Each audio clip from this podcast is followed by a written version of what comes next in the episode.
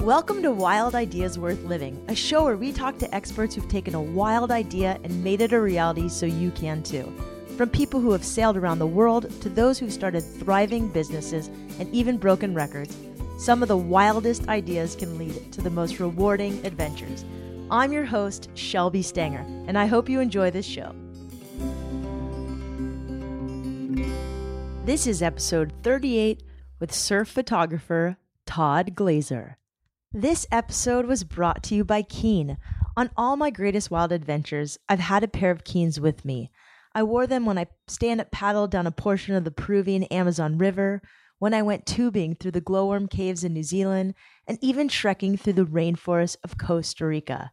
Keen's most known for their Newport sandal. They're made to go in water and on land, but right now they also have some amazing new styles I'm especially excited about.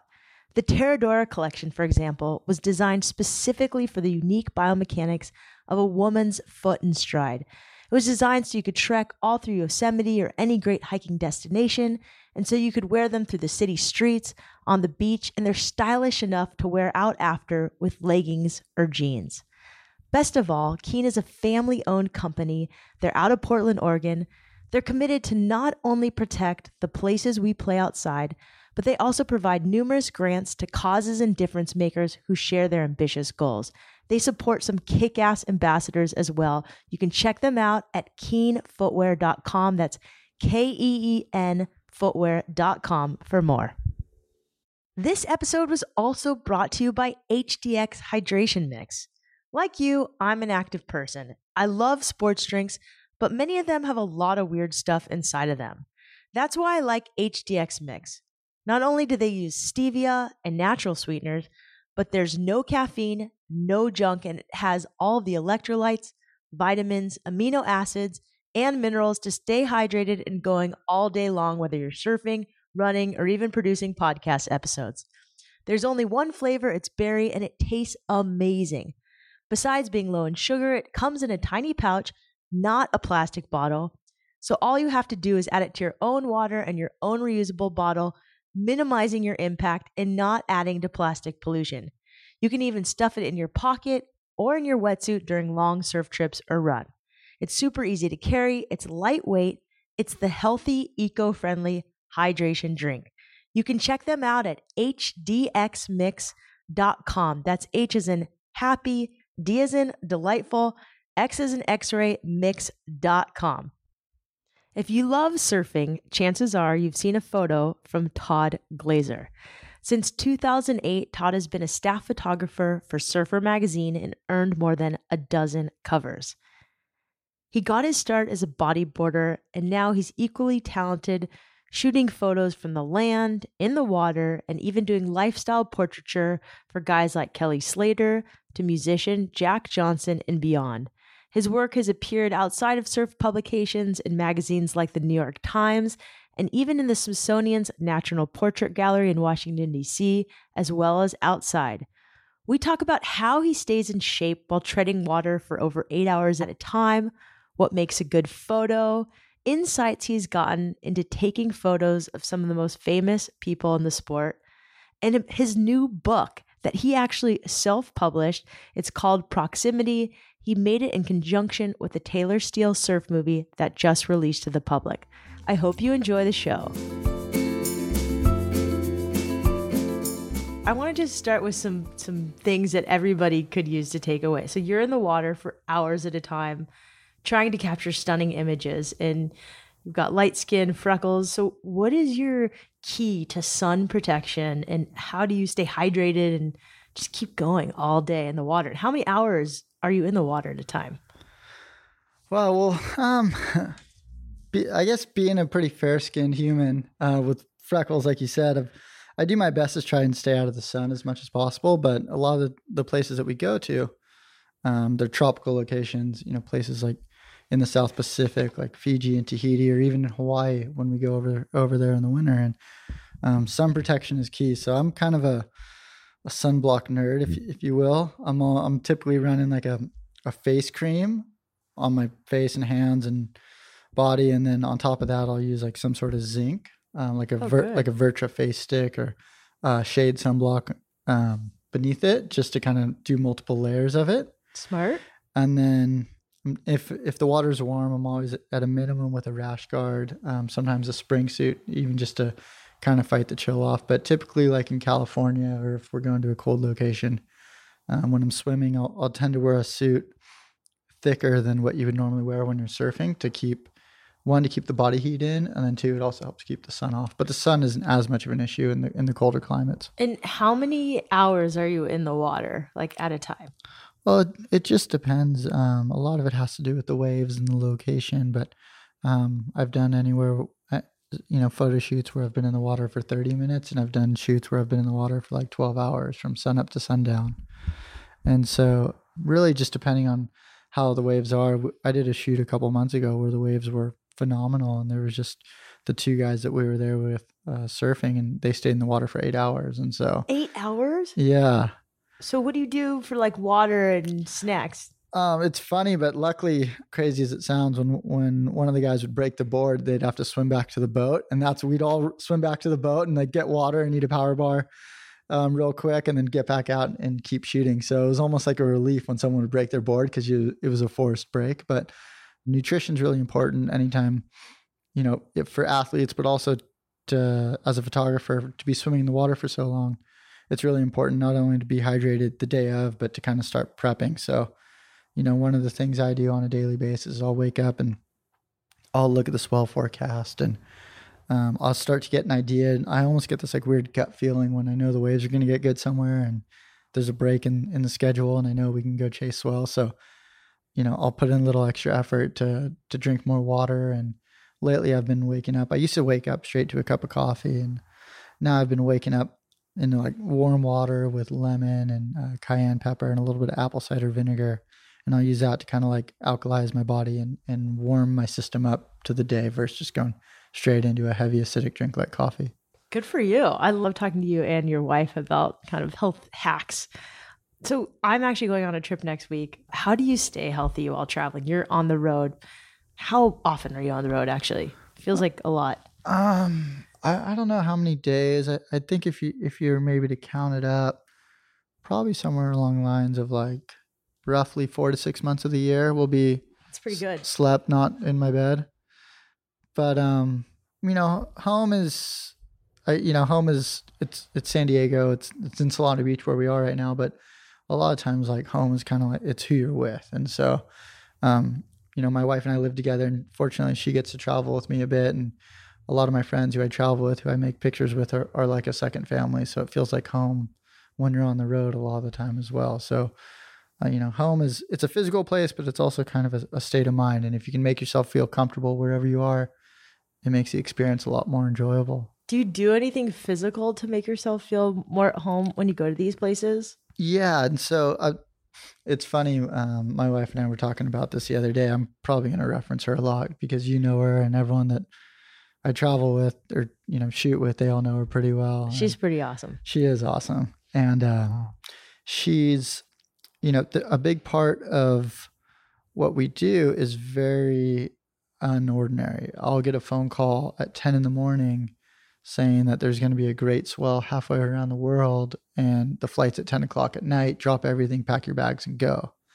And so, in order to be able to do that, and I've been doing that for a long time, but in order to be able to do that and you know be healthy and be fit, you one you kind of always have to maintain some sort of level of of health. But the other thing is finding little times while you're on the road to um, to kind of get into a routine. So one of the things that I like to do when I'm on the road is um, I'm always up before the sun's up on on a trip. No, you know, even if the guys aren't gonna surf first thing in the morning, I like to wake up, I stretch, I make water, or you know, I'll drink water, warm water with lemon, and just kind of make sure all my gear is in check. And just running through that little checklist gives me the confidence that like I know every all my gear is taken care of and, and my body's taken care of, and then whatever the day, whatever happens with the day as the sun comes up, you- you're at least you have that part ready. And there was a book a friend of mine suggested. I can't remember the name, but um, it was written by by these Navy SEAL guys, and they and they said one of the first things you can do is is make your bed because if you wake up and you make your bed in the morning,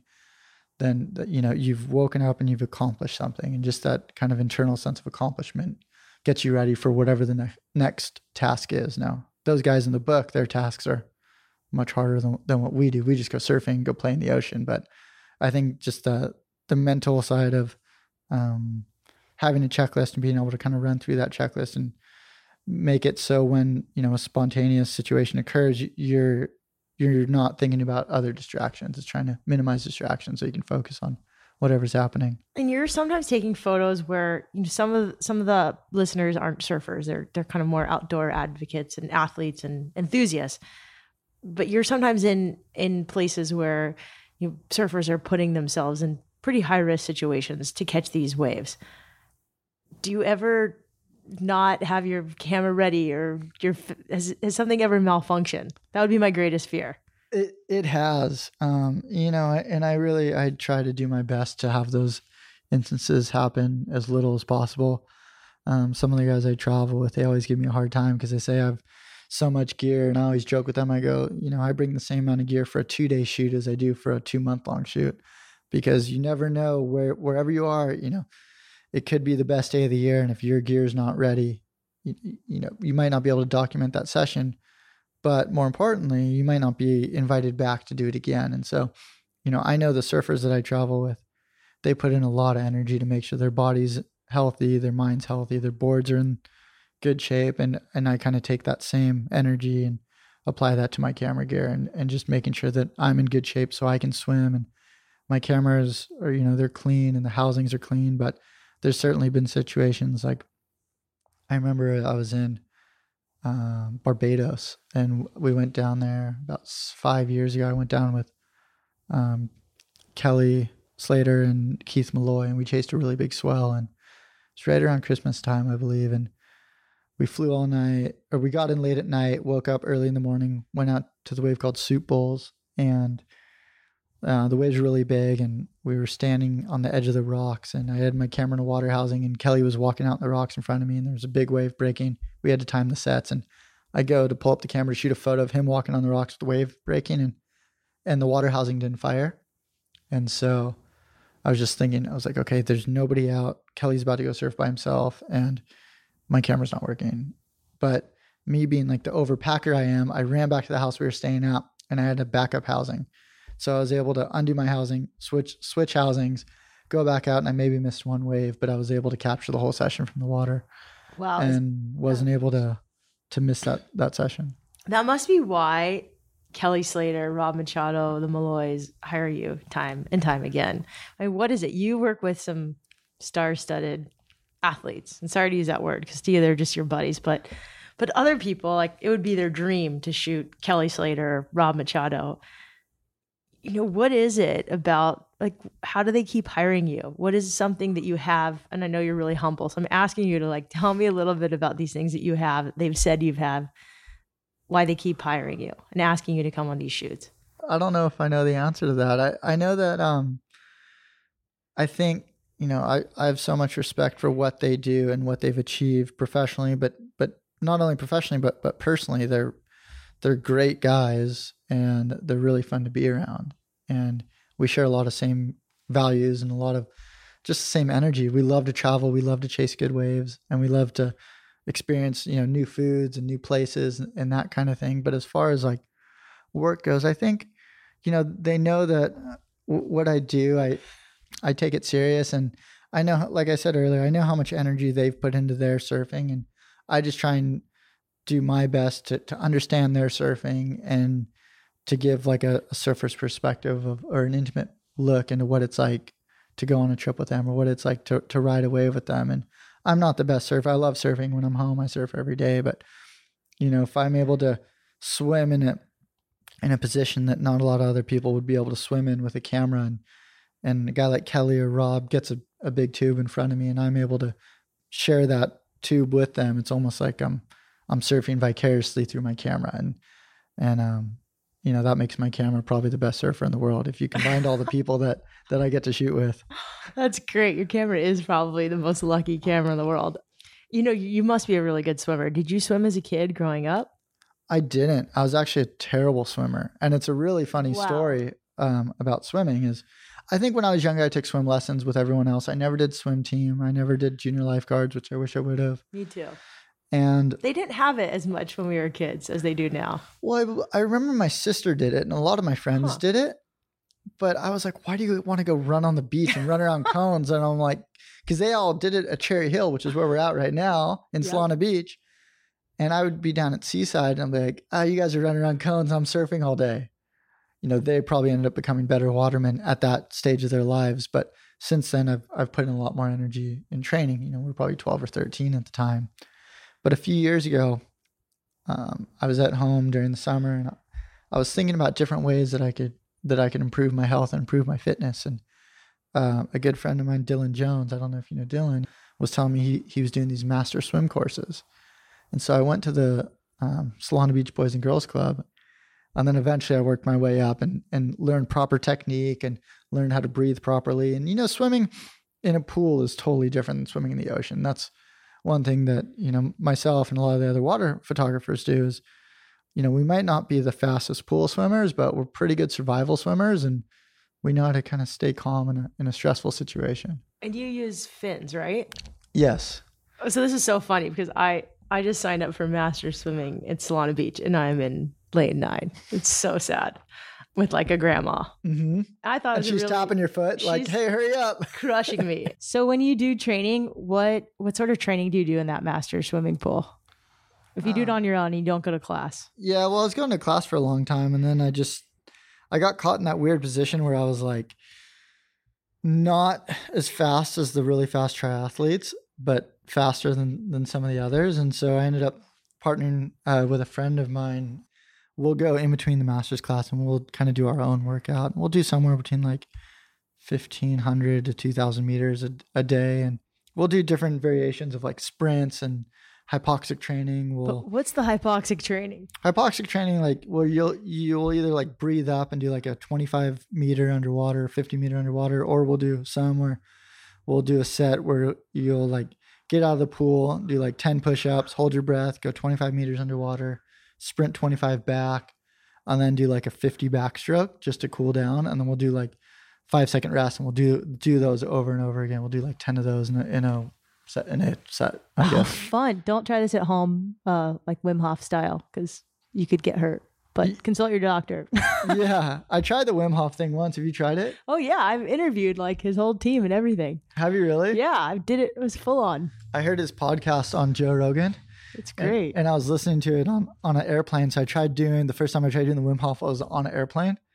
And I like got so lightheaded I thought I was gonna pass out. And I was thinking, you know, this probably isn't the best place to like be trying to Wim Hof like on a flight thirty five thousand feet up. you know, one of the things we should just talk about how you became a photographer because it is kind of a wild idea to become a photographer that shoots surf photos around the world and travels six months a year and now as part of this awesome movie and book proximity which we'll talk about later but how did you first get the idea to be a photographer and then how did you do it Well, I grew up in San Diego. I grew up in Solana Beach. I went to went to middle school just down the road and high school down the street. And um, I grew up actually. I was I was a bodyboarder, and I grew up bodyboarding and competed. And I, through that, I started traveling, uh, competing, and and working with different film crews and different photographers, um, going on these on these trips. And when I was 15, I was over in Hawaii staying with a couple friends, and so we're all staying in a house together. And there's this this wave called Keiki, which is a shore break. And um, at the time, no one really shot photos there. You know, the bodyboarders would go and ride it, and you know, it's just kind of a big dumpy shore break. And my friends and I would go out there, and we would take turns with the camera shooting photos of each other. And none of us really knew what we were doing. We had one camera between like four of us, and one type of film. We only knew how to shoot photos when it was sunny, so we didn't really know anything. But we ended up just taking turns. And at the end of that season, I came home. I was like, "Oh, this is really fun!" And so um, my dad bought me a camera, and a friend of mine ended up selling his fisheye lens and his water housing. And at this point, I knew nothing about photography, but I knew I felt somewhat comfortable in the water, and I knew where good waves were. Uh, that was one thing that I really like to do is just try and find good waves. And so for like the next five years, I had one camera with one lens, and I only knew how to use one type of film because I only had these settings that were written on like a cardboard box, like, and that's all I knew how to do. And I did that for five years. And we would just go on trips and we'd take turns shooting photos of each other. And when we finished high school, um, I took two years off of school and I traveled and I was kind of competing and I was still filming with these videos and shooting photos. And I started getting just as much enjoyment out of shooting photos of my friends as, as I enjoyed. I guess it, at the time was, I, I loved doing it, but it was still kind of work. I had sponsors and, and that kind of thing. And so after the two years, I started looking into schools because I really enjoyed, um, I really enjoyed learning and I really enjoyed like a formal education. And a few of my friends were going to a school in Santa Barbara called the Brooks Institute of Photography.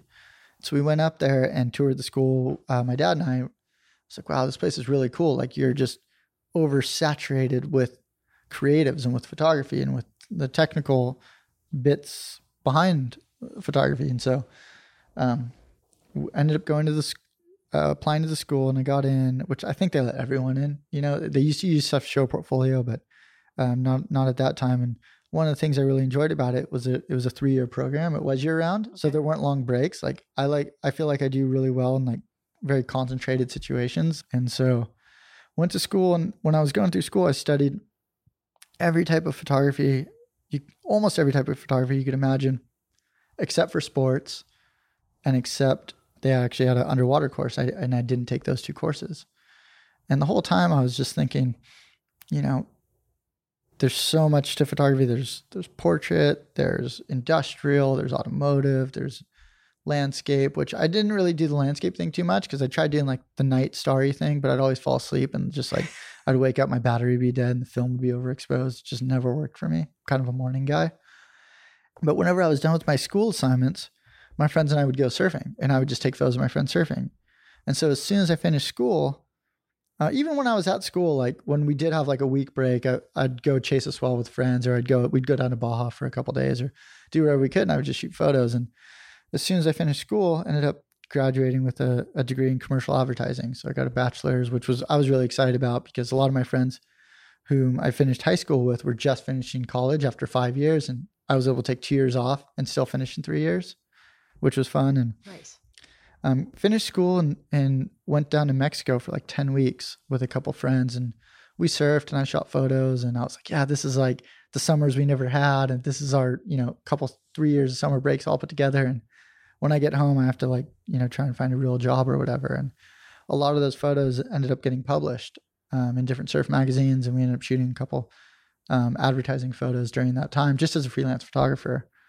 And so I came home and I remember my old college roommate had a job. He was a director of photography at a at a company. He's like, "Hey, when you get home from Mexico, I have a job waiting for you. Come on in." And I was like, "Cool." And so I went in, and it was in it was in this office in Irvine, and he's like, "You know, I'm the director of photography. You can be my assistant, and you know, we're shooting catalogs." I'm like, "Oh, catalogs are cool."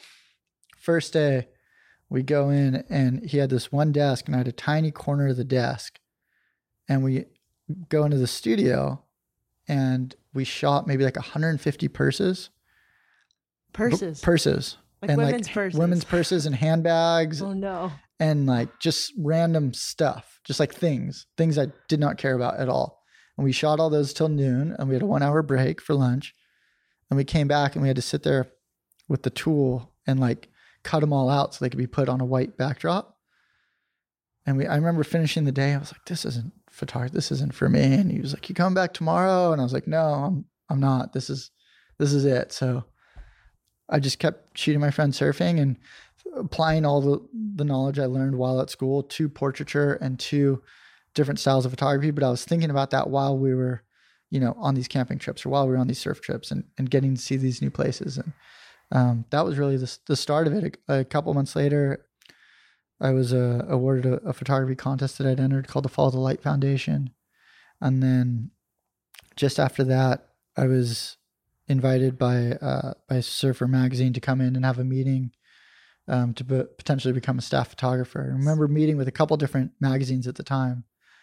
And um, one of the big questions they asked was like, name the top five guys that, that you'd want to shoot with. And I named them, and one of the magazines was like, no, those guys you know, we don't run photos of those guys. We we want the new young air guys. And I was like, that's kind of boring because a big thing for me, like with making pictures, is I think the wave should be the star a lot of the time. And if you have great waves, comes great surfing.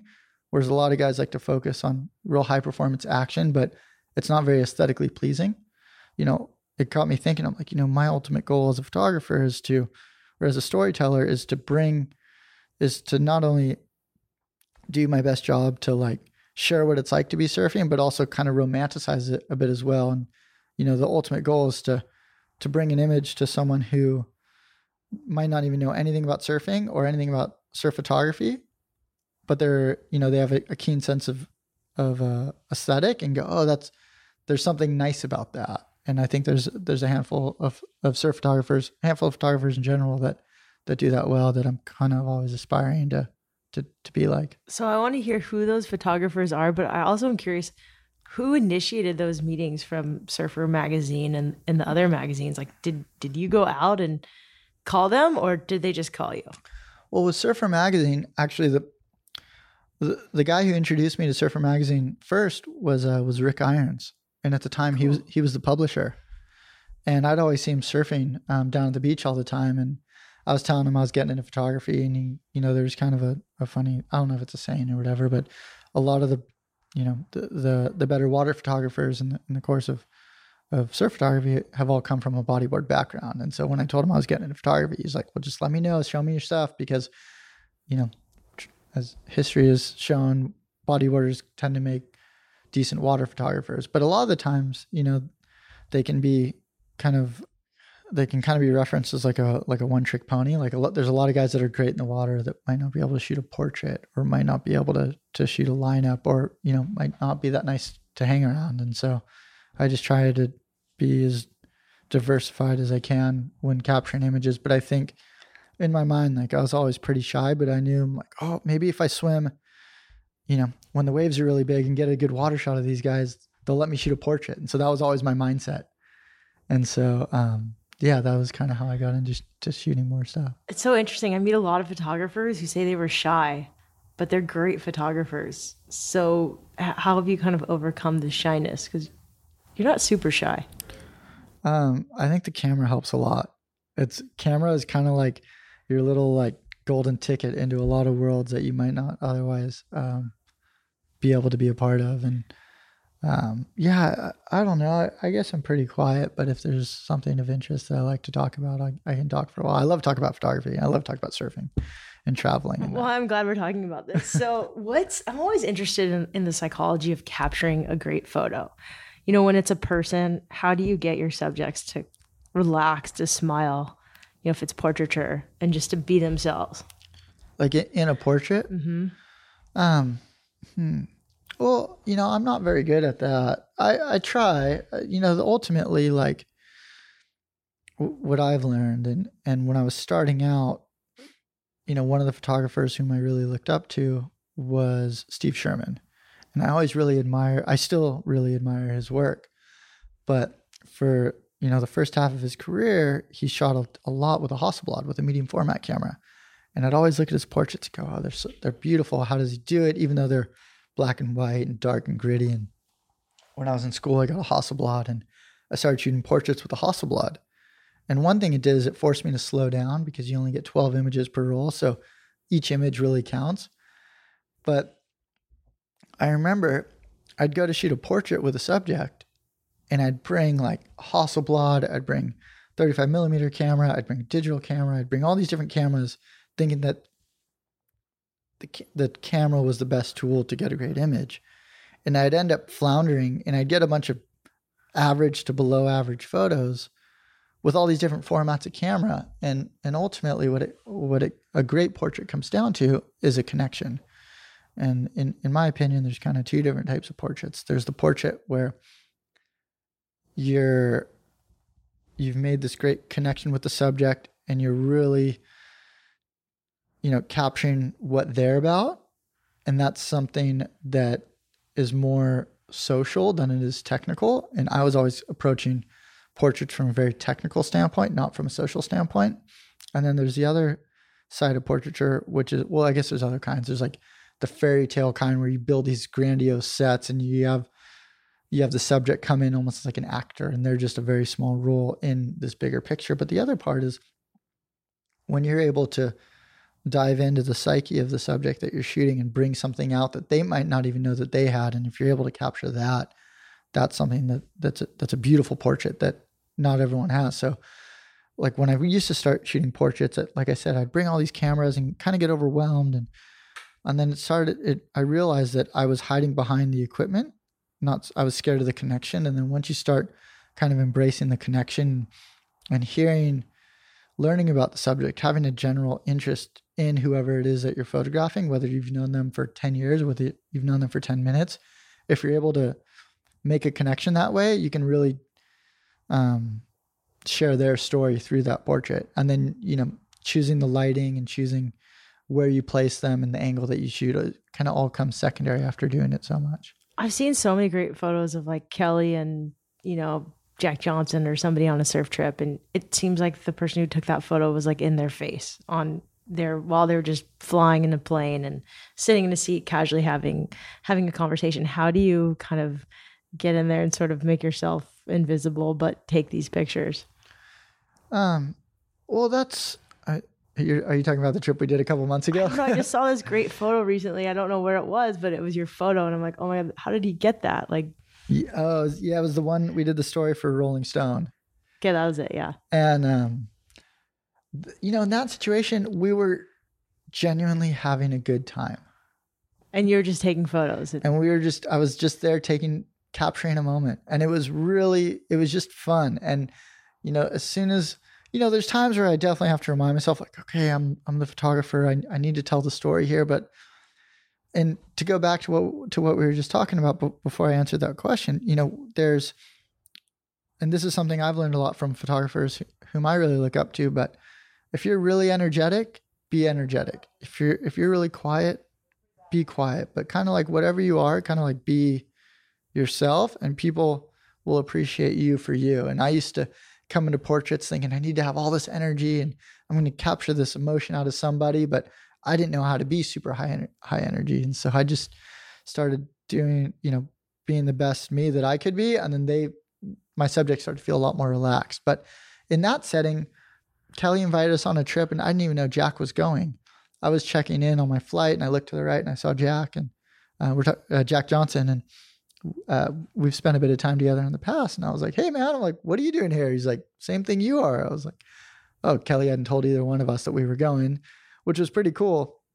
And so we were on a plane. It was Jack's first time going to this place. I'd actually been been to where we went with Kelly once before, and um, as we were flying in, the two of them immediately were just looking out the window, trying to find out where the uh, what the waves were doing and look at all the reef passes. And at that point, it was literally as simple as just turning my back, unplugging my seatbelt, turning around, and shooting a photo of two friends looking out the window. That's awesome. It's a great photo. It was in Rolling Stone. I remember reading that article really recently. Um, you know, your photos have gone from exactly Surfer Magazine to Rolling Stone, outside, New York Times, Men's Health, even the Smithsonian how, how have you kind of taken your photos from Surfer to these other places? I think I, I mean, I guess I have to, I do have to owe a lot of the credit to to the images that we've made together, um, to the to the subjects that I'm shooting with because they're they put a lot of trust in to me with my camera and it's you know I think it's a very collaborative process the, the act of, of picture making. A lot of surf photographers will um, they'll say, "All right, surfers, you go surf, and I'm going to do my thing, and you know, we'll see at the end of the day." Whereas I really like to to communicate with, with the guys and go, "Okay, you know, how, what are the waves going to be like? What boards you going to ride? You know, wouldn't it be cool if we did this? Or I've got this lens. What if we tried to do that?" and and they go, "Oh, that's great. What if we did this together?" And like one of the images that comes to mind with that is this photo of uh, Kelly Slater that was that was on the cover of Surfer magazine, and um, he'd been telling me about this location before, and the water's super clear, and he was saying, "Hey, you know, there's this place. We got to go there. We just have to shoot underwater photos. It's going to be amazing. We have to shoot underwater photos." And um, you know, traditionally, most underwater images are, have all been shot with with fisheye lenses, and we were having this conversation about three years ago but about five years ago, I did a shoot. Uh, it was for an automotive magazine. I was shooting. Uh, it was a portrait and an action image of of this guy named Magnus Walker. It's extremely interesting. If you haven't checked him out, he's like one of the biggest Porsche 911 collectors and restores, but he doesn't sell them. So he's just Okay. super into 911s. It's an amazing story. And I went up to LA and, and photographed him. And I was trying to look for lenses that would show the whole car while we were driving on the Sixth Street Bridge, but wouldn't distort the car. And so I found this this really wide angle lens. Um, it was a 14 millimeter, but it's also it's called a rectilinear lens, which is almost as wide as a fisheye, but it's made for architecture, so it keeps all the lines straight rather than bulbous. And so when we were doing these tracking shots, I was shooting with this really wide lens. I go, uh, I remember calling Kelly after the shoot, and going, "Hey, like I found this lens. Whenever we go shoot underwater, like this is the one we got to do. It's totally different, and like to the best of my knowledge in the surf world, it hadn't really been used. You know, it took us three years to go to this location, and when we did, the first day we're like, okay, today's our underwater day. We have to shoot with this, and then we ended up getting an image that um that we talked about for quite a few years, and and actually that lens we used it for the the proximity project. We ended up using that on the the cover of the, of the book that we did or that that we made and kind of going back to the collaborative process like these guys the surfers are super creative. Rob Machado is an amazing photographer. Joel Tudor is an amazing photographer. John John Florence has his own darkroom and owns his own production company. Like these guys are incredible talents behind a camera. And so I think it behooves us to collaborate with them, not only on a surfing side, but on a creative side as well, because these guys are creative. It, it takes a certain creativity to do what they do in the water. It's it's a dance, and dancers are creative and, and they're artists in, the, in their own right. So why wouldn't we talk with them and go, hey, what do you guys think about this? And they go, I love that, but what if we tried this too? And so not only do they feel connected to the act of making imagery, but they're also kind of investing their time into going, hey, let's make something really special together. And um, it makes it fun. It makes it collaborative. So many people here, like I said, they want to be photographers. What advice do you have? I'm sure you get this a lot. What advice do you give to kids who want to, or adults who want to become photographers and sort of do what you do? Um, uh, I guess, you know, the best advice I could give for someone that wants to be a photographer is to enjoy photography, immerse yourself in photography. There's a lot more to photography than just whatever it is that that you feel like shooting. I find inspiration in portrait photographers, in rock and roll photographers, in skate photographers, um, in films. I watched a ton of films, and I'll try and pause it where I think would make for a good image, and I'll try and study that and go, where was the light? How was the light? How could you make it better? Would it look good with this lens? Would it look good? You know, you're kind of like obsessive compulsive about it in that sense. Um, I mean, th- for the younger guys, even for like older guys, you know, there's always the conversation of Instagram and social media and and pushing your work out in that sense. And I think they're great tools to an extent, but uh, I do maybe come from a little bit of an older school train of thought of I really enjoy shooting images and building a relationship either with a photo editor or with one company and having it be more of a collaborative process. You know, it, it's easy to make an image and put it on social media and get a bunch of likes and get a bunch of comments, and it feels good for a short amount of time. However, I think I do like the, I guess the, the validity or the verification of sharing an image with a photo editor who has seen the best imagery in that field, and they saying, "Hey, this is great," or "I think you could have done better," or you know, I like what you did here, but why don't you try this next time? And, and then come back and, and we'll potentially think about using that image. And, you know, a lot of the, a lot of the surfers, a lot of the athletes that I, that I photograph, you know, they say they remember that they remember their wins, but they remember their losses even more. And, and I think photography can be the same way. It, um, it's, it's very humbling to bring images into an editor and have them tear them apart. But I think it's really good for us as as humans and as photographers to go through that experience. And I think social media has taken a lot of that away because it's given platforms for people to share everything. And a lot of times people are scared to, to say what, what they really feel about an image because then it's just like blasphemy. They screenshot it and go, oh, this guy's an asshole, whatever it is. Um, but at the same time, it's a great way to connect with with different people, great way to get your work seen and you know i'm not very active on, on social media but there are photographers who have hundreds of thousands of Or followers millions. or millions, you know, and they shoot them all with a phone. And so again, that goes back to not necessarily the tools that you use, but it's it's what you what you use with the camera to tell the story. It's it all comes down to the story. At the end of the day, it's it's telling a great story. It's can you can you tell one great story in one image in you know a thousandth of a second? Can you tell a great story? And that's that's the beauty of it. And if you get a rush out of that, then you'll become a great photographer oh, in time. It just takes time. Do you ever get scared? And what's your self talk when you're in a situation where there's reason to be scared? Uh, Like scared shooting photos in the water. Or just in life, or you have to do something out of your comfort zone, like negotiate a big deal. I don't know. Yeah, I, I get scared all the time. Um, uh, I mean, peer pressure is terrible, especially if you're known. Like, I guess I'm kind of known as being a water guy. I, in my mind, I'm like a portrait guy, but everyone seems to think of me as a water guy. So there's plenty of times where the waves will be really big, and guys like, "Yeah, you're fine.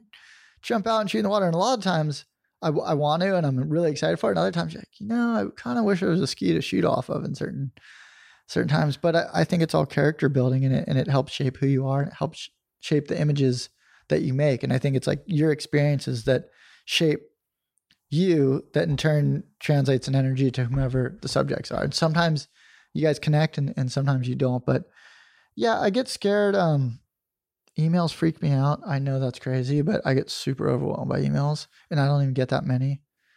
Um, I'm so sorry I emailed you today. no, no, I was stoked on that. I always joke around. I'm like, I'll either write back in like a day or like a month. well, I got an immediate response. You want to do a podcast? And you're like, today, let's do it. That's awesome. uh, but yeah, you know, bidding for, I don't really like, you know, going through all the business side, the bidding for jobs and negotiating and dealing with rights and all that kind of stuff. It's it's not very fun. The business side, And you don't have an agent, which is really interesting. yeah. Um, I have a I have a stock agent who helps with images that have already been made, Cool. but um, all the commercial work I I handle on my own. But you also have Jenna. but I do have Jenna, and Jenna's my wife, and she is amazing at keeping me focused, and she really enjoys it, and she's um, very organized in certain things. Laundry and that, and mail is a mess, but as far as like staying, uh, you know, coming up with a concept and like and executing and finishing it, she's great. I've even actually had her on shoots before, where like we've done shoots. We did a swimsuit shoot last year, and she has a really like bubbly energy. And so we were able to like put her in the budget as an assistant and like she was just hanging out having the girls laughing the whole time. That's and, good. And we got these great images. That's awesome. Yeah, it's it's working. It's trying trying to put together a great team. I had a couple interns this year, but they're all just surf bums like me. They sound like cool interns. What advice would you give to that 15 year old self, the one who was the boogie board star, the bodyboarding star? Um, what advice would I give to myself back then? Um, Sounds like you're kind of on the right track, even at 15. No, I don't know. I I guess. I mean the. I don't know. It, it it's hard. It's hard to say. I probably wouldn't wouldn't have been as shy. I let me think. I probably should have taken water polo. That would have been pretty cool to do to play in high school. But I was pretty small. Like you have to understand. Like when I graduated high school, I was like five feet tall and hundred pounds. I don't know. When I was fifteen, like let's see, I had my driver's license. I was driving my dad's um, old 79 Mazda RX-7, which was a rad car. I mean, I had to sit on a pillow so I could reach the pedals and see over the steering wheel. and then I'd try and ask girls out on a date, and they'd ask about the pillow, and I said I had back problems. And so I don't know. I was pretty shy back then. It didn't really work out. So I just, I just like being in the water. That's all. Oh, that's so funny. Um, okay, so proximity. This book is beautiful. There's a there's a coffee table book Todd produced called Proximity, which is about the movie. Yeah, I'm- really excited about the book, and I'm as a photographer. You know, all my favorite photographers have all made books, and I think it's kind of one of those stepping stones that, growing up and even into now, you know, I've really, I really admire print photography. I have a collection of of art books at my house. I really admire. I hold them in high emotional value, and so when the opportunity came, where uh, Taylor and I came up with the idea for proximity, and he, Taylor was like, you know, I, want to make the best film I've ever made. And I, I told him like, I want to make the best photos I've ever made. Why don't you make the best film you've ever made? I'll make the best images I can, and we'll make a book together. Because before that, a lot of people were always asking, "Hey, you should do a book. Why don't you do a book?" Because I've been pretty busy shooting full time for the last 10 or 12 years. And a lot of people were like, yeah, you should do a book. And I kept thinking to myself, you know, I don't want to do, if I did a book now, it'd feel like a retrospective. I'm still in the middle of my career. It's, it's weird to be making a book, but still be constantly producing new work. So I always thought my first book should be a timepiece in the sense that it should have a beginning, middle, and end. And that's what I really like about proximity is that we had a concept and we had a group of surfers that believed in it and we had Taylor directing the film going here's our idea. We're going to shoot this. We're going to put it all together and this will be the final product of this project. At the time it seemed like it was going to be a you know relatively easy and a great process. I had no idea the amount of work that was going to go into it.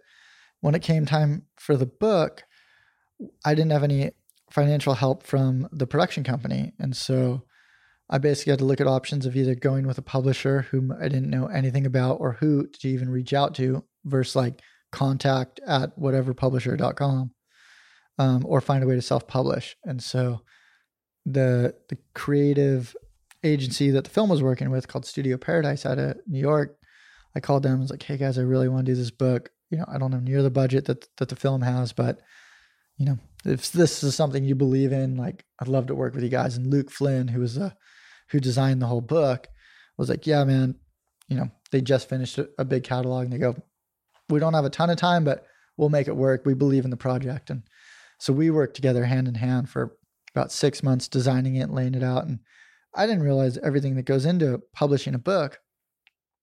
You know, when you make a book, you start with a blank canvas and every single thing that goes in has to be thought about and considered and there's multiple options for every little thing that you do from the size of the book to the imprint to the color. And one of the things that we wanted to do is we didn't want to make it feel like a magazine. Like Surfer Magazine helped me with my travel, and they did they do such a good job designing their magazine. But a book has to have a different flow. It's like a uh, an extended version. You know, a surf magazine, uh, like Surfer, for example, they did our story in a cover and 16 pages. The book ended up coming out coming in at right around 296, 300 pages.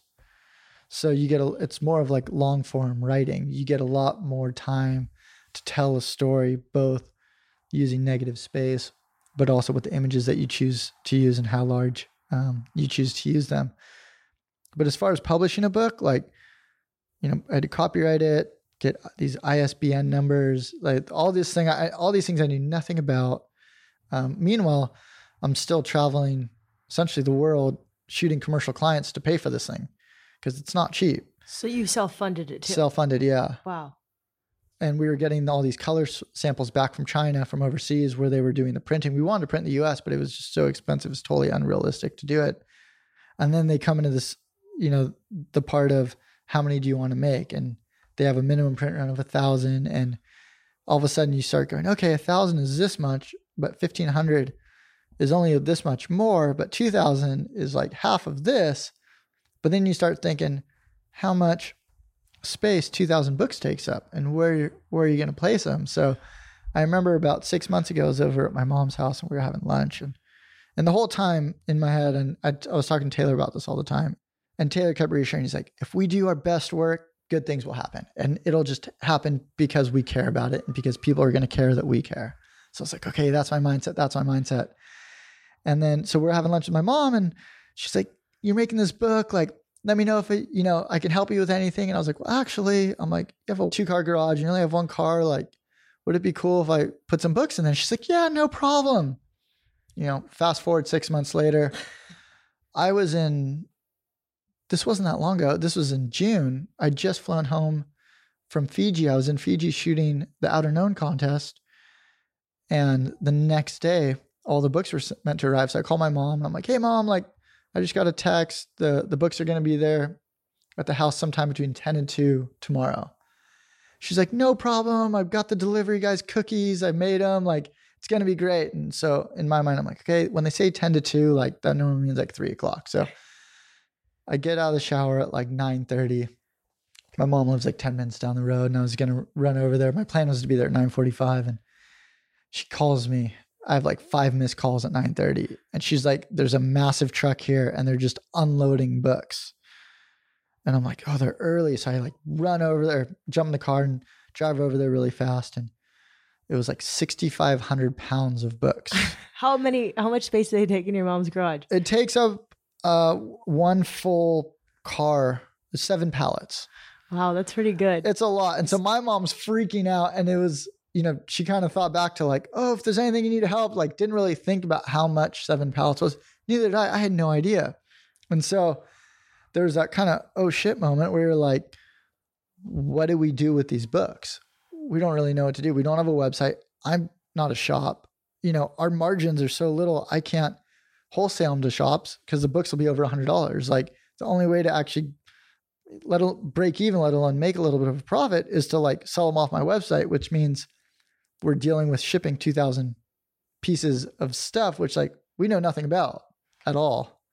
And so we've been learning that, but we've been doing like book tours and like slideshow tours that my wife's been helping a lot to try and promote them, and and it's fun. We go to like we did one in the first one we did in San Diego, like Kelly called and he wanted to come down. He was in town, so he came in and um, he did the Q and A with me, and so that was really fun. And that experience, like connecting with the audience and, and being able to share the story behind the photos, was really fun for us. so where can we get this book? Yeah, tglaser.com. Is, there's a link in there where, where you can purchase the book, and it's either going to be me or my mom shipping it to you, and um, or we're like we're trying to organize a book tour uh, up and down California, and we might actually be doing one in New York in a couple weeks as well. Awesome. Well, hopefully when this comes out, you'll be on your book tour. So we always end with one question, you know, what advice you have to others who can live more wildly and follow their own wild ideas. For me, my best, my most fun moments happen when I turn my phone off. And I know it sounds crazy, but I'll turn my phone off and like ride my bike to the beach and go body surf and then ride home or like turn my phone off and go train at- my friend's like jujitsu school and just totally unplug. And I feel like we're so connected. Like just this morning, my wife and I went down La Jolla and we were walking around La Jolla Cove and every single person was taking a photo of every seagull, every cup of coffee, every selfie. And I'm like, you guys aren't even experiencing the outdoors. So for me, my biggest, one of my biggest stresses is my cell phone. And so I try and turn it off as much as I can. That was in the movie with John John, and Johnny remembers that line, and I think he's going to want to marry you. And he hears that line because we also agree that the best moments happen when not you not only follow your wildest idea, but when you don't have your cell phone on. That's awesome, Todd. Thank you so much for sharing everything with me. I really appreciate it. Well, thank you for having me, Shelby. It's been really fun. Thank you for listening to this interview. Definitely check out Todd's website, tglaser.com. You can buy the book, and he's actually doing a live event next week in Cardiff by the Sea on August 31st, 2017. It should be at Patagonia, but check out his website and Instagram. You'll find the exact times. Thanks again for listening. Thanks to HDX Hydration for keeping me hydrated during my epic surf trip. Thank you to Soma Surf Resort in Nicaragua for being epic hosts in Nicaragua. If you're going there, check them out. And to Keen Footwear for making shoes that are epic on the boat, on the trail, and pretty much all through the airport. Keen, you rock. Thank you again to my listeners. Thank you for subscribing and writing reviews on iTunes. Wherever you are, don't forget some of the best adventures happen when you follow your wildest ideas. We'll see you next week. We have an awesome guest coming up.